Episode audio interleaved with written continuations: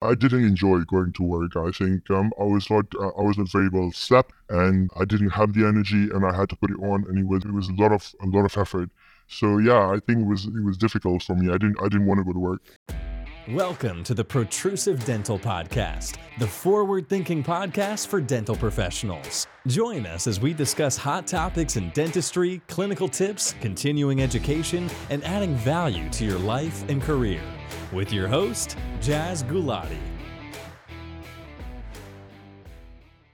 Do you remember practicing dentistry when you had a cold or you weren't feeling well? Well, you must remember how difficult that was, right? Because dentistry is such a stressful thing. We're dealing with people's emotions all day long. We're dealing with intricate procedures in small places. So when you're not feeling your best, man, that adds even more to an already stressful profession. There are various times in our careers that we will enter a rough patch. Now, before I give you examples of this, I want to give a warning for this episode that this episode does contain a lot of triggers that might upset some listeners. We tackle some very dark themes in this podcast episode. My guest, who is a dental professional, discusses episodes of self harm, divorce, excessive alcohol intake, and these are kind of themes that we'll be discussing under the broader umbrella of difficult rough patches that we may face as professionals.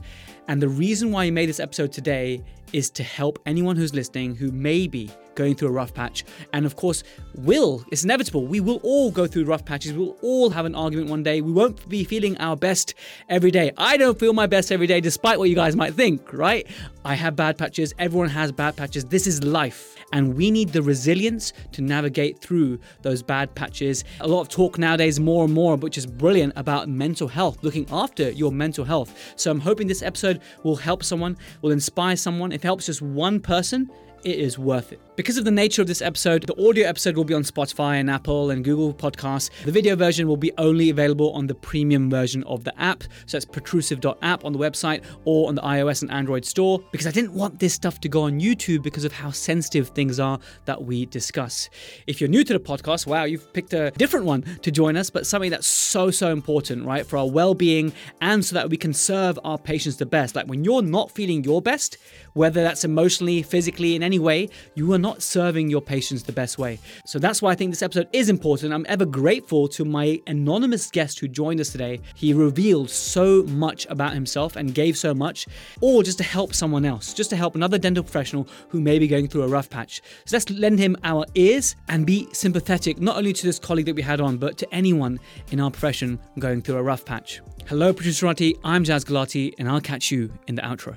Hello, Protruserati. Today I am joined by a, a, really good soul, someone who's volunteered their time to help you guys because this is a very sensitive topic we're talking about today. This episode for, is for anyone who has ever faced adversity or will face adversity. And this could be anything. This could be extreme stress. This could be depression. This could be miscarriage. That's a very stressful thing. This could be something that, anything that basically means that your frame of mind may be altered. And then maybe when you're seeing patients and you've lost your mojo, and this could happen to all of us in our careers at some points, right? So it's about this kind of uh, what we can, what lessons we can learn from a colleague who's joined us today, who went through a difficult patch himself, basically, uh, and very kindly will share his story. So, anonymous dentist.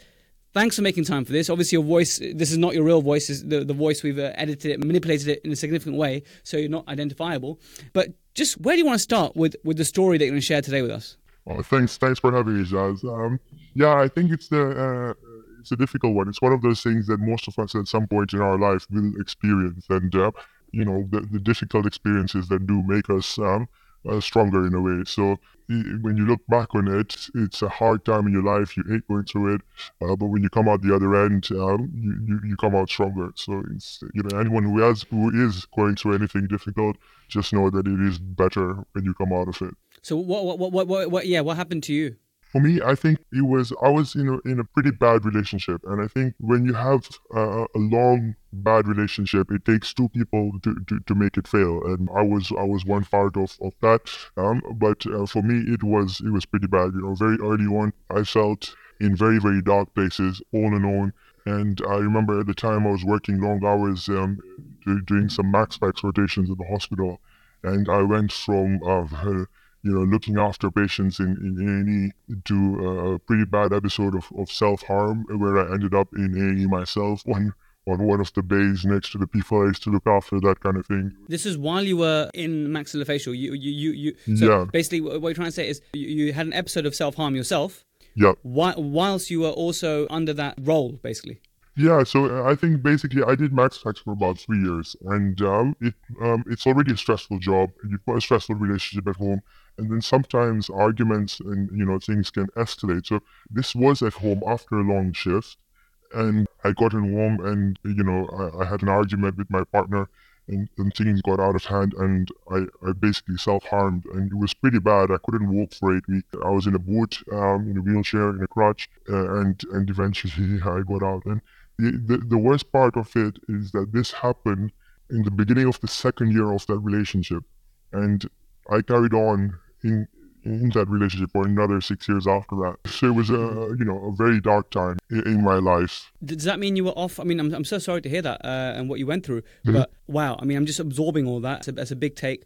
Uh, again, we didn't talk about the, exactly your story, so this is this is all uh, new to me as well. So firstly, I'm I'm so, I'm so sorry. But then, did you have to like take some time off work? How were work? Uh, did you tell work what happened, and how did they support you? you know, one thing I want to know is when someone you work for, a trust that you work for, for example, um, and you tell your trust this happened, and I'll uh, assume that you did tell them what happened, or maybe not. You can tell me. Were they supportive? That's what I want to know the most. Yeah, I think it varies on um, on the trust and on your consultant. And I had a really, really good relationship with the oral surgeon um, and even the, the MaxFax um, consultant in, in that trust. So I think initially I was worried about what to tell them because my main worry was, um, is this is this a significant mental health issue where they're obliged to report me to the GDC or not? And so I, I wasn't sure what to tell them. But um, I had a really, really good relationship with uh, with the oral surgeon, and I just told him what what happened. Um, actually, first I did lie to him, and then he's like, "Why don't you hop off and let's get some fresh air?" And I was like, "I can't. I'm in a boot." Um, and he's like, "No, don't worry. I'll, I'll bring a wheelchair." So he got a wheelchair, and he took me out of the, the, the hospital to get some fresh air. It was really good. And we were talking, and yeah, I kind of broke down with with him, and I was honest, and he was very, very supportive. I'm one of the nicest people I've ever met. It Yeah. sounds like it already. It sounds like this um, oral surgeon. He he suspected something and he wanted to take you in a safe place to, to discuss that. And that, that, that, that is something to be said about the character of this person, right?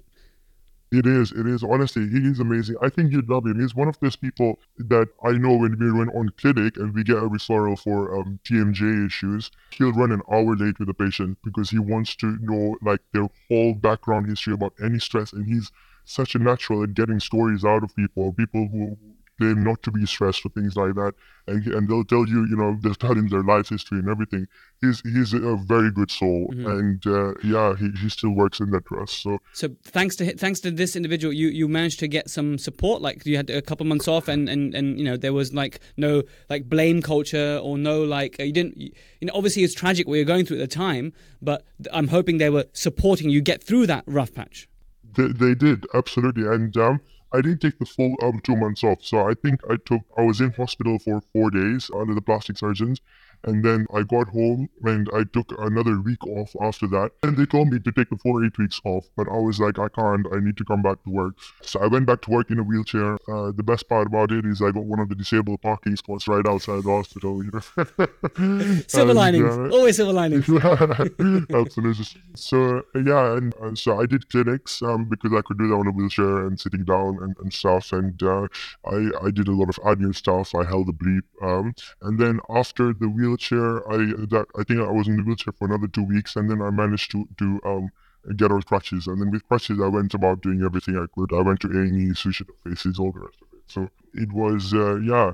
And was, was that the first like time in your relationship? Was that the first time? If you don't mind mind me asking, was that first time in your relationship that things had escalated this bad, or other moments? Not necessarily in terms of outcome, in terms of self harm, but in terms of uh, how how you felt and whatnot, and how it might have, uh, might affect your mood and your ability to to be your best when you go into work. You know, was that the first time? No, no. I mean, I think with things like this, um, it's usually towards uh, uh, the end of a really long string of smaller episodes, and then this is like a major event. So yeah, it does start with small issues, and it and it does get bigger and bigger. Yeah, it's um, you know, lots of arguments, lots of um, we yeah, we never quite obviously physical um, into physical side, but it was emotionally very very draining, and it does take a, a, a toll on your on your mental health. Did you get any help as a, as a, as a couple? I mean, I'm, I'm hoping you're going to tell me that this is the direction you went in terms of you know therapy, counseling, that kind of stuff. Is that something that you explored? So after this event, after the um, self harm, uh, we did, and um, I don't I don't think it helped. I think um, I think most most people need to be on board for it to work. Um, uh, that's the first thing. The second thing is when you when you go to a counselor and you talk about the issues in the relationship, there is a fine line where you're talking about the problems and and not being looked at as trying to win the counselor over, to, you know, the, the, the therapist over to your point of view. So, so you know, say things to, to, to for them to to agree with you. Mm, and I think that's that's mm. exactly exactly, and I think that's the problem that we had in, in counseling, where one of us didn't think counselors or therapists could help, and then when we did go and we're talking about the issues that are bringing us there, um, you get the blame of thinking, oh, you're just you're just saying the most awful things to try and win over the counselor and make me look like the bad person. Mm-hmm. So we tried, I think, about four or five sessions, and um, it wasn't really going anywhere. But what if what if someone listening to this right now is going through a, a similar thing in a relationship, and would you at least suggest that they, they give it a go because it didn't work for you, but maybe absolutely? Uh, do you think it's worth giving a go? Right? Yeah, absolutely. And I think if not, uh, definitely try. Try everything you can. Uh, and if the couples doesn't work for you, then make sure you get some help for yourself. Um, mm At the very mm-hmm. least, mm-hmm. at least you, you're, you're looking after yourself then. Well, tell us that. How far into this journey that you went through uh, did you did you eventually get um, you know individual help for yourself? So I did at the end. So so this was year two. Um, the relationship continued for another six years after that. We, we were in a relationship for seven years in total.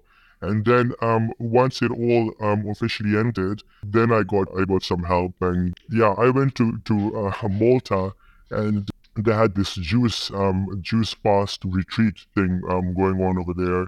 So I just went um, to that, and um, over there there was a yoga instructor, and he is just amazing. Like I didn't realize I was having help, but me and him would go for for walks and, and yoga and stuff and then uh, at the end of it, um, he told me that he's an instructor in something called HeartMath. I, I can go through that, um, you know, either now or later on, you know, if, if you want. Yeah, just tell us what it is. Um, you, you sparked our interest now. Yeah, so hard HeartMath, it just blew my mind basically. Um, it's a very so we did yoga. That's one thing that helps, and then HeartMath is a breathing exercise. Now I know everybody goes on about breathing exercises and how they work and and how it affects your mental health and stuff but you don't really know because you, you hear about them or you read about them. But I think it's it's until you see the, the, the effects and the benefits that you realize how important it is. So the way he did it with me is um, he, he goes onto his login for HeartMath and then he has an ear probe that connects to your phone or to your laptop or something to monitor your heartbeat. So he just connected it to me and we started talking about just random things. Um, uh, you know, for five minutes we are just having a chat, and we were moving from topic to topic, um, talking about films or books or um, sports activities, just random things. And then after the five minutes, he said, "Why don't we just do some breathing exercises for five minutes?" And he said, uh, "You know, breathing through your heart. Imagine there's a hole in your heart, and you're breathing in through that. Um, breathe in for five seconds, and then breathe out, and through the same hole in your heart." Just send love to everybody out there in the world, to people that you like, the people that you don't like, and breathe out for seven seconds. And we'll do that continuously. Um, and yeah, just you you know think about the breathing in and the breathing out, and that's it. We did that for another five seconds, and then we looked at the heart rate on the monitor, and um, the results were in the first five minutes were just so chaotic. Your your heart rate is just fluctuating up and down, and there's no rhythm. And and then you look at the, the last five minutes, and it's just constant level, no heart rate, and yeah, it, there's a, there's a whole spectrum, and it's a beautiful, beautiful thing. And for anybody out there who's interested, um, just go to Instagram and type you yoga, and um, you'll find him. He's an Italian guy called Sal Fuma, and uh, he's one of the mentors on, on HeartMath. And it's, it's just it's amazing. I mean, the advice there basically is that you know whatever difficult time you may be going through, and sometimes it's self help and looking after yourself so important. Now that can come Yes. in many forms, and you you know you're a case study. You're like an n equals one, like this worked for you, and so it, it- you know, and and then we like recommendations, right? We go by people you know trust and stuff, and so after hearing what you went through. Uh, and how you tried to overcome it, and then listening to that, that might inspire someone to be like, you know what, I'm gonna look after myself a little bit more and, and, and try therapy. That, that sounds amazing to me. Um, now, to to get back to more about how we can help people who may be in a rough patch. If you look back at your time now and Yeah. the the journey and the the ups and downs and stuff, do you wish that you would have seeked help sooner? Because it looks like you waited till the end to seek help. You know, imagine someone has had an argument with their spouse this morning, and they're, and they're going to work now. They're listening to this podcast episode. They've had an argument with their spouse they're not in a good place. Right. And I mean, uh, you know, you, you, you- you've been there, we've all been there to, to some degree, right? And you're not in a good place and you can't be your best. And, you know, sometimes you, you know, you need to give everything to your patient. When you're, when you're doing, you know, even a class two, class twos are not easy. They're tricky, right? They're fiddly. They need a lot of tension, dedication to get a lovely contact point, you know? So how can you give your best to that individual who's put their trust in, in, in you when you're not in the right frame of mind? So, um, A, what, what kind of, uh, how would you feel and uh, how did it affect your work in that regard, in, in, in terms of your enjoyment and fulfillment from work? And then, do you wish you would have got help sooner? So, it's a two part question. Yeah, so I think um, w- with this sort of situation, there's two aspects to it. So uh, one is I think um, I was I was also having quite a bit of, of alcohol at the time, and I think uh, that has its its own problems. And you've also got the mental issues, and I think it's a bit like the way I felt was what you know. I don't know how to describe it. Maybe I don't know. You know, in university, uh, you you go shopping and you have like seven Tesco bags in, in each hand, and they're really really heavy. And you walk back to your apartment um ten minutes, and your fingers are really sore. And you put you, you put bags down, and you feel that sense of relief that you're just like oh. And I feel like it becomes like a chronic situation where you feel like you're carrying something on your shoulder, and it becomes normal for you and you don't realize it's there anymore, but it's always there. Um, or like a really tight pair of shoes um, that you're wearing. They're really uncomfortable, but eventually you get used to it, but you don't realize it until you take the pair of shoes out. Then you realize you know, that you've been carrying this burden for a while. And I think that's the, the first stress. And the second stress is the, the lack of sleep. I think when you're having um, uh, uh, drinks or you're in a bad relationship, you're not sleeping well, it is difficult. And um, you just bring your your A game whenever whenever you can, and you know you just try your best. You, you you're not hundred percent. Um, you don't realize it at the time. Um, but when you go to work, nobody can tell. Uh, these are people. Uh, you know, people like this are very outgoing and social, and everybody around you thinks that oh he's such a fun-loving guy. He's such a great guy. So, so you're you're saying basically that you had a really good poker face. So you're at work, you know, your Yeah. nurse, receptionist, you, Yeah. they couldn't tell these internal struggles that you're going through. Yeah, absolutely, absolutely. and that itself is as a burden. That is difficult. You know, Yeah. it- it's like you're living. a- I guess false life is a, is a term we could use. You're living a you're living a lie in a way that you can't express yourself at, at work, and you're at work so many hours a day. But you're trying to distract yourself. You're, you're, you're trying to be your normal self, not the. You're trying to be uh, your happy-go-lucky person that you that you that you are, rather than stuck in this difficult time. You're trying to get out of that, but that itself Yeah. plays a burden on you. But I guess you have to put that face on to give your um, to give your best to your profession. Is that how you felt? Maybe. Yeah, absolutely, absolutely. Um, and I mean, who knows about you know? You're right about about patient care and stuff. I think it's difficult to, to, to look at it retrospectively and see that if you could have done a better job. But when you're out of it the other end and you feel the way you do, and you go to work and you know that you've got real energy and passion, then you realize that there is something more that you can give. Was dentistry for you like, you know what, I need to get out of home, I need to get out of this, and I'd rather go to work and I, I love dentistry? Or were you like, you know what, I feel, I feel crap. Like, like you know when you got a cold and you have to like a really nasty cold and you have to go into work with a nasty cold and it's just not pleasant. You're trying to get through the day and it's just it is what it is. What, what where did you lie in that mindset Yeah. of going to work? I was I was in the second group. I was definitely in the second group. I, I didn't enjoy going to work. I think um, I was not uh, I was not very well slept, and I didn't have the energy, and I had to put it on, and it was it was a lot of a lot of effort. So yeah, I think it was it was difficult for me. I didn't I didn't want to go to work. I mean, dentistry is so so stressful already, right? Well, that is, and, Yeah. and the most stressful, like well, the best bits about a job is it's a people person. You know, it's a people job basically. You're people, you're seeing people all the time. You're building connections, trust, that kind of stuff. That's the best part, but it's also the most taxing part. That you have to deal with Yeah. emotions. You have to consent people. You have to make decisions. You know, decision making both in your treatment plan and what the patient will accept, and actually decision making in a micro level, like which wedge to select, to which matrix band, to which type of prep. Constant decision making. So it's a very taxing profession, that itself was adding stress and burden to you. And I, and I know, uh, obviously, those you uh, listening, watching, you don't know who I'm speaking to, but this individual uh, is uh, is kind of like me. We're, we're, you know we're course junkies. We, we like to learn and stuff. And so, how did you cope with juggling? You know, trying to be uh, the, the best that you can at, at your work and learning more and managing this issue that you had internal at home and stuff. Did you take more holidays? Did you try and take more breaks? I mean, how did you cope? Um, I think the courses were amazing. I think that definitely helps. Um, I, I, you're right. I did go on a lot of different courses. I did do a lot of learning. I did a lot of shadowing, and those were the best days of the whole year. I think um, so. So that definitely helps. Um, sport is definitely something that does that does help as well. So any form of exercise and movement brings you in a good place. And I think whenever you go for a run or something, you you hate the idea of it before it, but when you finish it, you do you do realize that you're full of you know energy and stuff. So so that is good. But otherwise, it is difficult. It's there. There's no there's no easy way out of it. And I think the only thing to learn is that it's better to to not be in a relationship than to be in a bad one. It, it, it was one of those things that that was difficult. Those seven years were, were the most difficult years of my life. It was difficult to juggle all of it. I spoke to, to, to, Sandy, who came on. He talked about um, a toxic workplace and how eventually he Yeah. said he had to draw the line. He had to leave that work and find a new associate Yeah. position. And he's thriving now. He's loving it. And I see, and Yeah.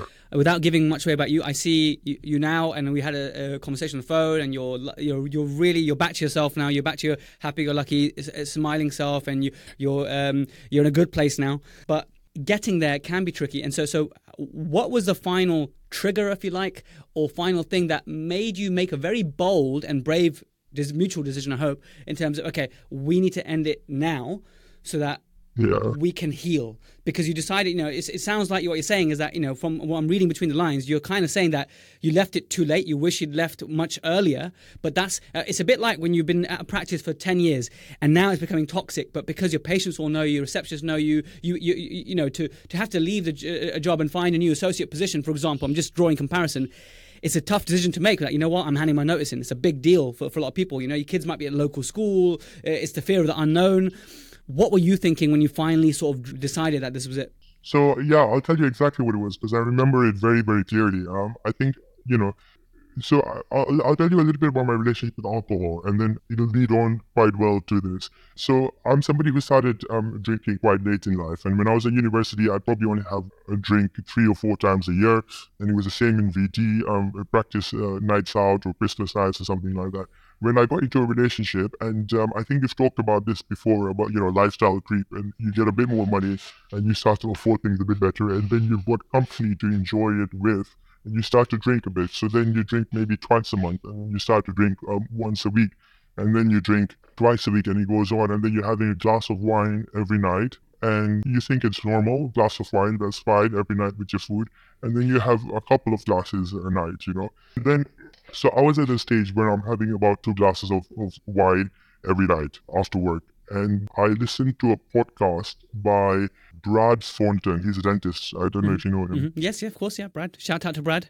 Yeah, and he interviewed somebody uh, who unfortunately has now passed away. But he interviewed somebody who had um, a, a pretty difficult relationship with alcohol himself, and he was on one to two bottles of spirit a day, uh, every every day, and he eventually tried to commit suicide. And it was a it was a pretty pretty harrowing podcast, you know, when you listen to it. And the thing that hit me is that he he said in his podcast that he he didn't just start drinking one to two spirit you know bottles of spirits a day um straight away. Five years before that, he was at two glasses of wine a night, and I'm like I'm having two glasses of wine a night. I'm I'm five years away from from attempted suicide, you know, and I was like, okay, this something has to change over here. And uh, it also reminds me of another analogy you said in one of your other podcasts about the frog in boiling water, right? When, Mm. when when it, the water is, is cold, it gets a bit warmer and warmer, and before you realize it, um, you're in, in boiling water and you can't get out anymore. You're dead. So I think that was the point at which I was like, okay, I think this needs to end. the things that hold you back are you're in your early 30s um you you don't you don't have a chance of getting another relationship and starting a family and it's all um very scary um but then you realize that it's better than the alternative which is you know staying in this and, and things will just escalate and get worse.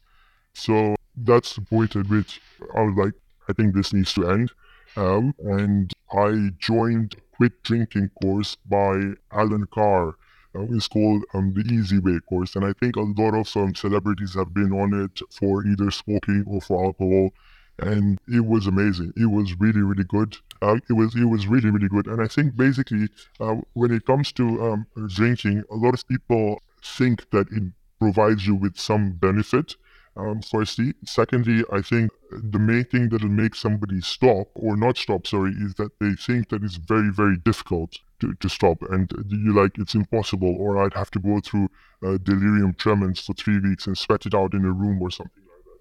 Whereas I think in this course, it's just a one day course, you do realize that it's not that difficult because everything that um, you know about alcohol is is an illusion and it's wrong and I think as soon as you, you see it, it's like, you know, have you seen some of those pictures where they tell you to look at something and you can't see it? And mm. you're staring at the picture and they're like, you can see the word in, in that jumbled up squares of black and white over there, but you can't see it. And then they tell you to squint your eyes and move back. And then all of a sudden you can see it. And then once you see it, you can't unsee it. You yep. you can't look at that picture again and, and not see it. And it's a bit like that. And I think it's a bit like finding MB2. When you first find MB2, okay, then you can't stop finding it. I, I, want to make, I want to make it dental in some way. oh, exactly. So yeah, I think that's it. So like one of the illusions they talk about is is taste, and uh, you know, like when you think about alcohol, people um high-end people talk about how this nutty ale tastes so good, or cheeky sultan, or or I don't know, peat and brine, and all these different flavors and oak um, and things like that. But actually, it's all it's all a marketing um, ploy. Um, think about the first time you ever tried alcohol. I know for me it was horrendous. It tasted disgusting. I couldn't even swallow it. And I think that's you have to our... pretend. It's like beer. You have to pretend to like beer long enough until you actually like it. exactly. Exactly, exactly. And and the first time I know, I know the first time I tried it, it was disgusting. But there's always somebody there to tell you, "Don't worry, it's an acquired taste. Um, over time, you'll learn to like it."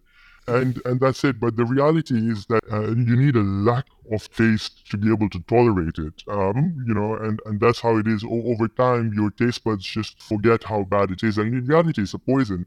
Half half a pint of, of alcohol neat will kill you. And I think you know back in the day when when we were hunter gatherers, that's how we knew our taste buds knew what to take and what not to take. And you know, alcohol is one of those things. If we did try it um, back then, we would have probably just spat it out and not not had it again mm-hmm, mm-hmm. So they talk about a lot of different illusions on the course, and I think once you start to see it for, for what it is, the, the flavors all come from sugar um, of some sort, and, and that's what what really um, keeps it going. That's very useful perspective on anyone. You know, alcoholism is a is a serious thing that we need to spread a good message about in terms of uh, overcoming it. So if I was to uh, say to you, with after everything you've been through, and like for those of you who don't know the colleague I'm speaking to today, uh, fantastic dentist, really proactive. Like you know, you could tell this dentist proactive because they sought to go on this Allen Carr course. They sought to go on this re- retreat. You have to be, and, and, you know, we actually met on a course once. So I won't uh, say which course it was, whatever. But you're a very proactive dentist.